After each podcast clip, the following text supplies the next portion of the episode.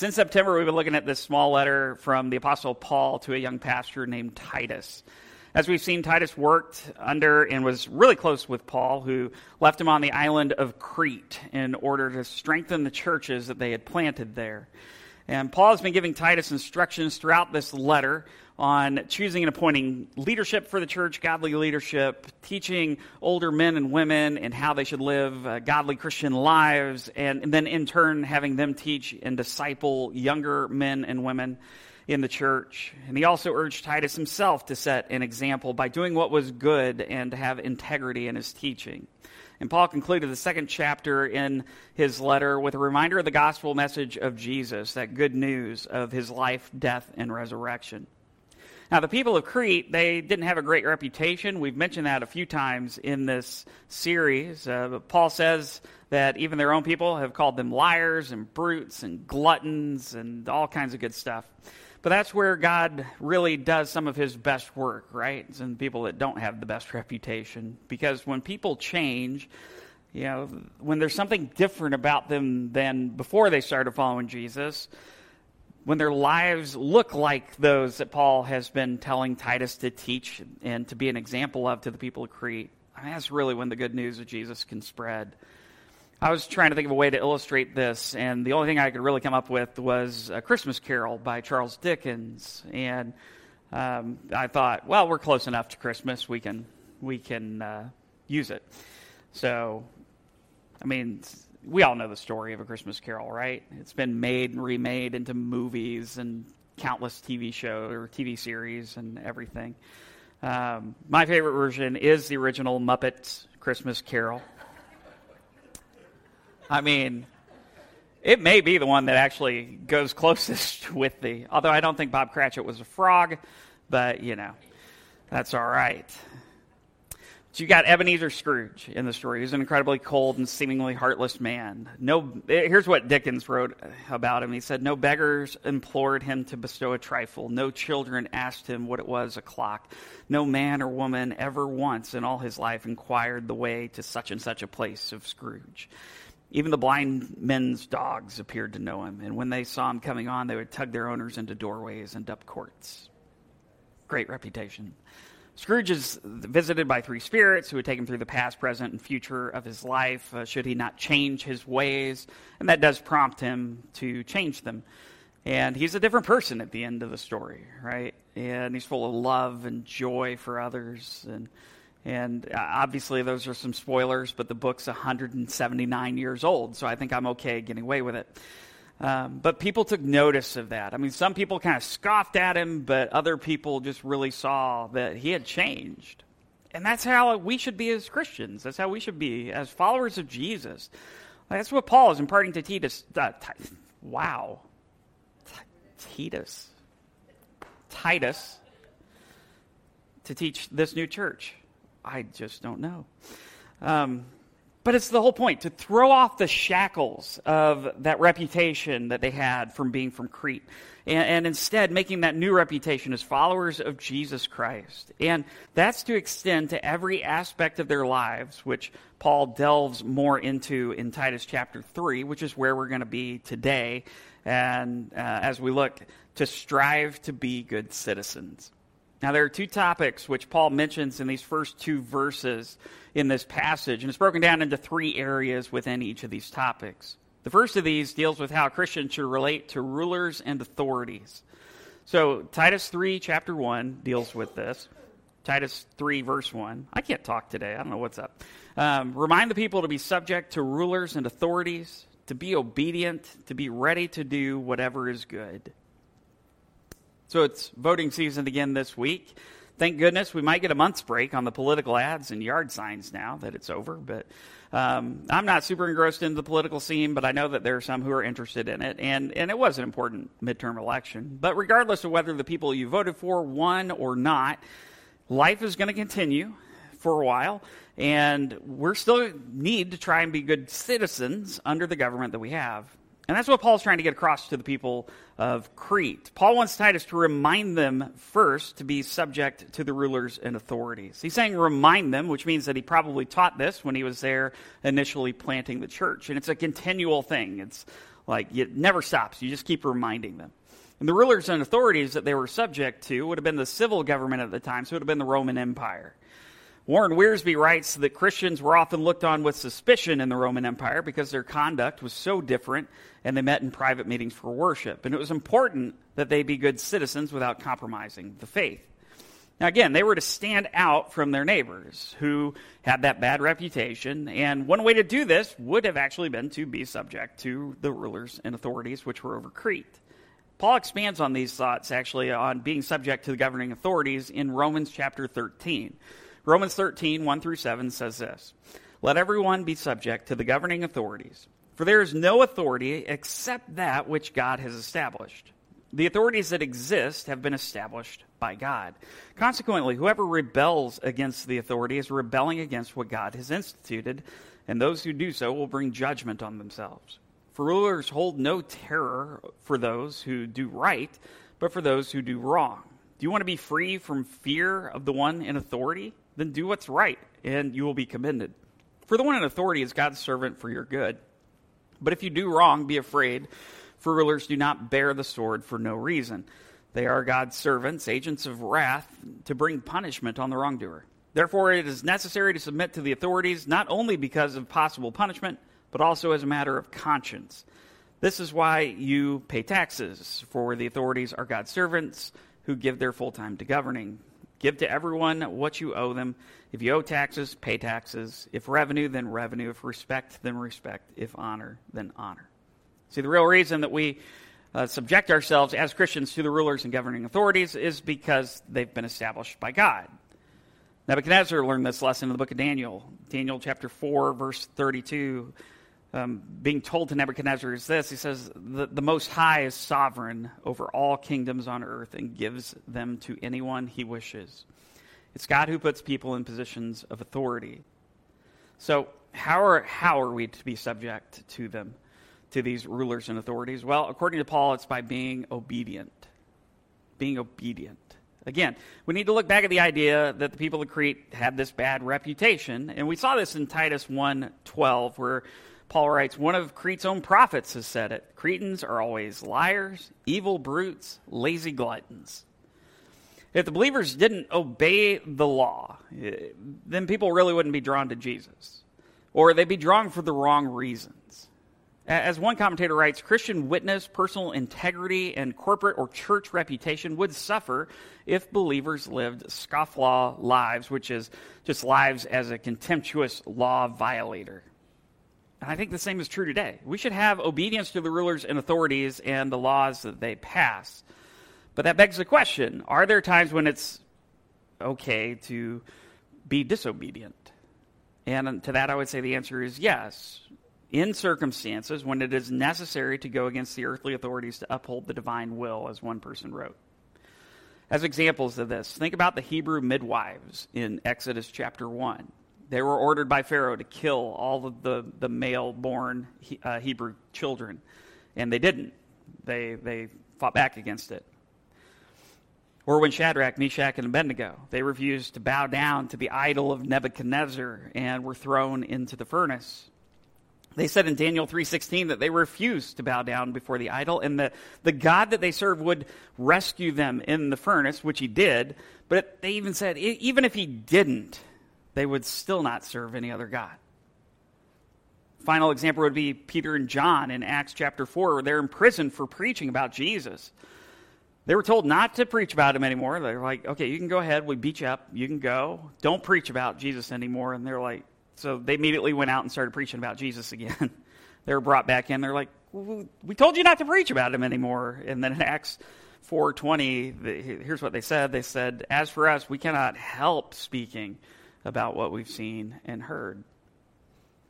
Even throughout history, we've seen areas where civil disobedience is appropriate. Dietrich Bonhoeffer opposed the Nazis. Corrie ten Boom also opposed the Nazis by hiding uh, Jews. Christians defied racial segregation during the civil rights movement. Many Christian martyrs have been killed because they wouldn't renounce their faith. So, yes, it is important to be obedient to the government the majority of the time. But there are times when civil disobedience is appropriate. Now, the third area that Paul discusses regarding rulers and authorities is that the people should be ready to do whatever is good. More literally, they should be prepared to do every good work. Paul almost exclusively is the only one who uses this phrase in the New Testament. He uses it eight times in his letter, the, being prepared to do good work. The only other mention outside of Paul's letters is in, the, uh, is in Hebrews chapter 13. If you remember, there's actually a passage earlier in Paul's letter to Titus in which Paul instructs Titus on how to deal with those people who would not be prepared, who, who aren't doing good works. He says in Titus 1 13 through 16, he says, The saying is true. Therefore, rebuke them sharply, so that they will be sound in the faith and will pay no attention to Jewish myths or to merely human commands of those who reject the truth. To the pure, all things are pure. But to those who are corrupted and do not believe, nothing is pure. In fact, both their minds and consciences are corrupted. They claim to know God, but by their actions, they deny Him. They are detestable, disobedient, and unfit for doing anything good. Now, you know, I read this, and it says to me that the default inclination for Christians should be that of doing good works, or always being prepared to do good works. And again, this should focus on what God calls good, not what we call good. We're sinful human beings. We don't get it right. But God does. So, what's that look like? Well, let's look at some of the other passages that, where Paul uses this phrase. 2 Corinthians 9, verse 8 says, And God is able to bless you abundantly, so that in all things, at all times, having all that you need, you will abound in every good work. As it's written, they have freely scattered their gifts to the poor, their righteousness endures forever. So God is blessing us abundantly, and so out of that abundance, we are able to bless others, freely giving gifts to the poor, as an example. 1 Timothy 5:10 speaks of the good works of widows in need who the church should be caring for.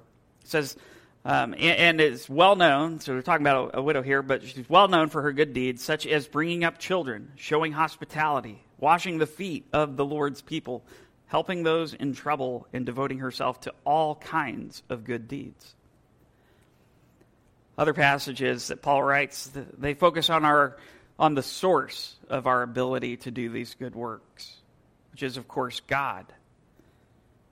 The benediction in Hebrews 13:20 says this, "Now may the God of peace, who through the blood of the eternal covenant brought back from the dead our Lord Jesus, that great shepherd of the sheep, may he equip you with everything good for doing his will. May he work in us what is pleasing to him through Jesus Christ, to whom be glory forever and ever. Amen. So we are equipped by God for every good work, not simply to the rulers and authorities, but expand that even to everybody. I want to finish this section just by looking at uh, James chapter 3, verses 13 through 17. Who is wise and understanding among you? Let them show it by their good life, by deeds done in the humility that comes from wisdom. But if you harbor bitter envy and selfish ambition in your hearts, do not boast about it or deny the truth. Such wisdom does not come from heaven, but is earthly, unspiritual, demonic. For where you have envy and selfish ambition, there you find disorder and every evil practice. But the wisdom that comes from heaven is first of all pure, then peace loving, considerate, submissive, full of mercy and good fruit, impartial and sincere. Okay, so Paul now moves on to a broader context as we look at verse 2 of Titus chapter 3. It says again, remind them, remind them to slander no one, to be peaceable and considerate, and always be gentle toward everyone. So this group of characteristics that Paul or that Titus is to remind the people of look to their interactions with others in the broader context of society. First is that they should slander no one. Slander is defined as making a false spoken statement that would damage somebody's reputation. The word that is translated slander is also used to mean blaspheme. The root word is actually where we get the word blaspheme from. That might help you understand. Like, blasphemy would be slander against God. And how much do we need to be reminded of this that we should not slander anybody? It can be pretty easy to fall into that trap of talking bad about someone else who we disagree with or maybe we don't like at all. So we might talk about them when we don't know all the facts, or we rush to judgment, or we say some things that might not be true. What we need to do is we need to seek God's blessing to see people the way that He sees people, as images, or as people created in His image. I think when we, we start to view people in that light, it is so much easier to refrain from speaking poorly or falsely about them, even when it might be difficult. You know, I read of a story uh, about an election in Florida during the McCarthy era. So this would have been 1950. And uh, there was a Floridian named Claude Pepper, who's one of the Senate's most outspoken liberals, and he was on the conservatives' hit list along with many other senators. Uh, there, his is in the primary, so his uh, Democratic um, opponent in the primary was named George Smathers, and Smathers lashed out with what was like the typical right wing language at the time, basically calling people communists. But his way to put that was like he called his opponent the Red Pepper, and and then he launched a campaign to expose Pepper's secret vices, and uh, you know they put vices in quotes because they're not really here's how he said it. He said, uh, it says Smathers disclosed that Pepper was a known extrovert. His sister was a thespian. And his brother a practicing Homo sapien. Also, when Pepper went to college, he actually matriculated, which I had to look up. Basically, just means you went to college. Worst of all, he practiced celibacy before marriage. Now, whether or not he actually said this was is debated, but it would be kind of awesome if he if he had because that's that's not a bad way you know to not slander your opponent. I mean you're just saying true things about them. You're just using you know words that people don't normally use. Um, and if politicians would just do that now man yeah, one can dream. Um, even the politicians have a hard time slandering even if they have a hard time slandering nobody we shouldn't we don't have to and so that's our don't slander anybody now, next, Paul says to remind them to be peaceable and considerate. To be peaceable means to be disposed to peace or to have a peaceable nature. Another way to define it would be not quarrelsome. Sometimes I feel like I can get quarrelsome at times, especially when I'm right. I mean, I mean when I think I'm right. I thought that was funnier. Thank you. first service was like half the people, and they cracked up. Anyway, not saying anything bad about second service, because that would be quarrelsome, and I'm not going to do that. Not going to do that either. this is not how we're called to be, though. We're not called to be quarrelsome. We're called to be peaceable. Paul wrote this to Timothy in 2 Timothy 23, 2.23. He says, Don't have anything to do with foolish and stupid arguments because you know they produce quarrels.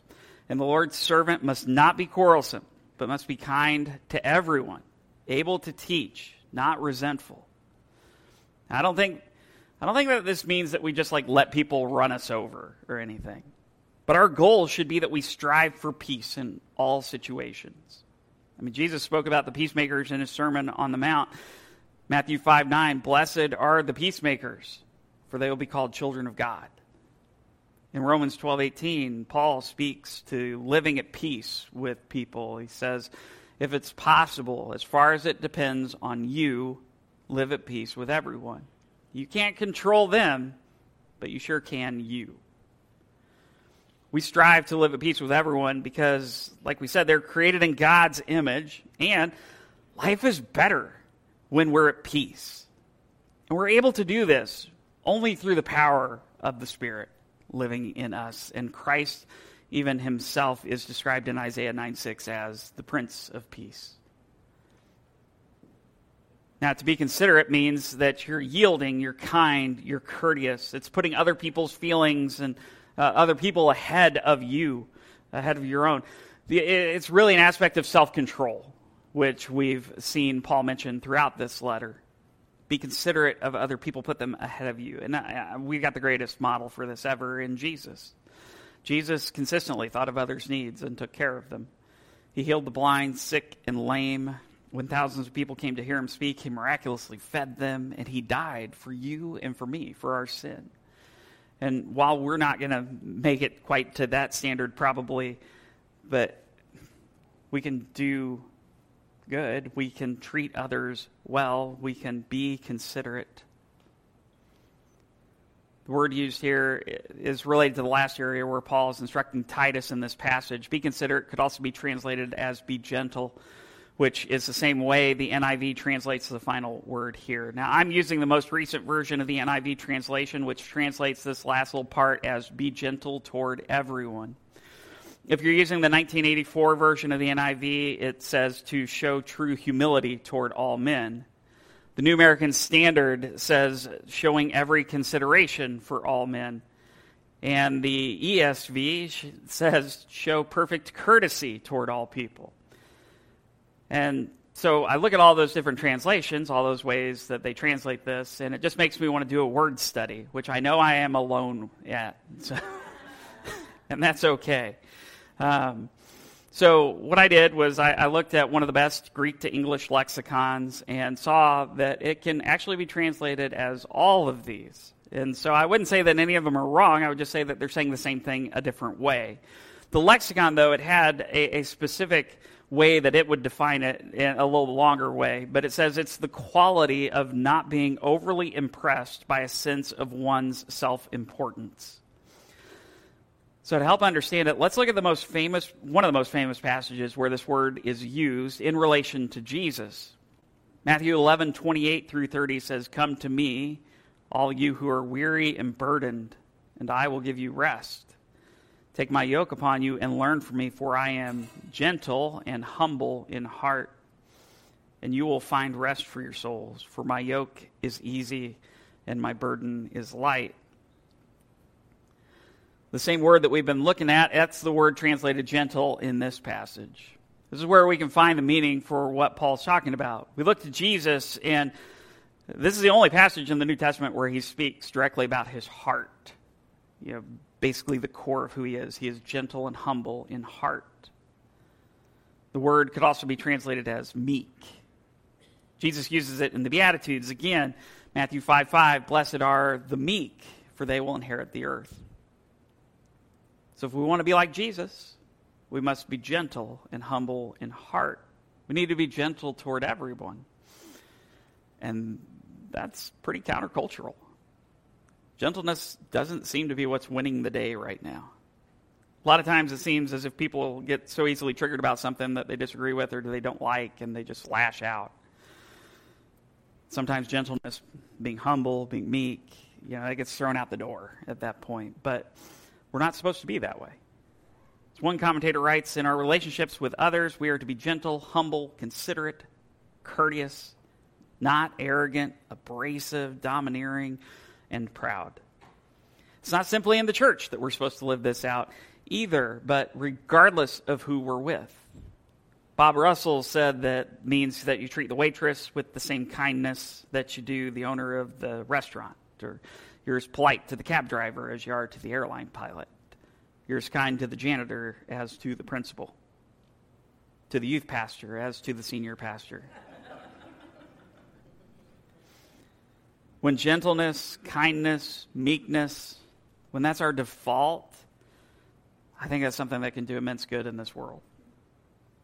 We are to be subject, we're to be obedient to rulers and authorities, always ready to do good not talking bad about anyone, being peaceable, considerate, and gentle. And we have the power to do that, not on our own, but through the Spirit working in our hearts to change us. What would happen if we quit arguing and started talking to people instead? What would happen when we consistently would put others before ourselves? You know what? When we do these things, Sometimes we might get run over by people. We don't always want that to happen, but it's going to happen. But if it does, then we just get up, we dust ourselves off, and we keep going. Because we know who Jesus is. We know what he's done for us in our lives. We know who is actually Lord and Savior. It is not the government, it is not anybody else in this world, it is only Jesus Christ. And that, I think, is what can make Christianity so attractive to the rest of the world. When we show them something different, when we don't act like the rest of the world, which we're not supposed to do anyway. We want to introduce others to Jesus because We want them to have what we have. Right? We don't want anybody to perish like Peter talks about, but we want all to come to faith in him. If you're here today and you haven't started following Jesus yet, then we want to invite you to do that because it'll change your life. And we'd love to talk with you about it. If you have any questions or need to talk or need prayer, you can just find me, Rick, you know, anybody that was on the up on stage. They'll they'll pray with you. I'm sure Marcus would. I think you would. Anyway, um, that's what it's all about. You know, anytime we talk about the government, anytime we talk about, you know, being subject to rulers, anytime we talk about being subject to anything, I know that kind of grates at us at times, but um, there's a reason that we do it. There's a reason that we talk about these things. It's because that's what the passage says. That's what the Bible says. That's what God has said in His Word. And, you know, what we think is best is not always what's best. But like I said, there are times, too, where, you know, a little disobedience is not a bad thing because we still stand up for what's right. We still are prepared to do good works. And that's always what God calls good, not what we do. And so, with that, um, I'm just going to pray for us as uh, we get ready to close out, and also pray for this time where uh, we take communion and remember the sacrifice that Jesus made for us. Heavenly Father, Lord, our, our prayer this morning is that you would help us to be able to do the things that we've been talking about. None of these things are easy, and, and the Christian life really, you know, is it's simple, but it's not easy. And but Lord, we know that you are able to do all things. We are able to do all things through your power. So Father, I pray that you would help us to be subject to rulers and authorities, to be obedient, to be ready to do what is good. Help us to control our tongues and not slander anybody, not talk bad about people. Help us to be considerate, to not be quarrelsome. Help us to be compassionate for others. Help us be ready um, to do good things, do good works. Lord, we thank you for Jesus. We take this time in our service every week to remember the sacrifice that he made on the cross. As we take the, the bread representing his body that was broken, the blood, or the, the, the juice representing the blood that was spilled. And we just we take these to remember the sacrifice but we also celebrate that that he came back conquered death we know that we can do all these things in your power, Lord, in your name, because it is powerful. You are powerful. We thank you. In Jesus' name, amen.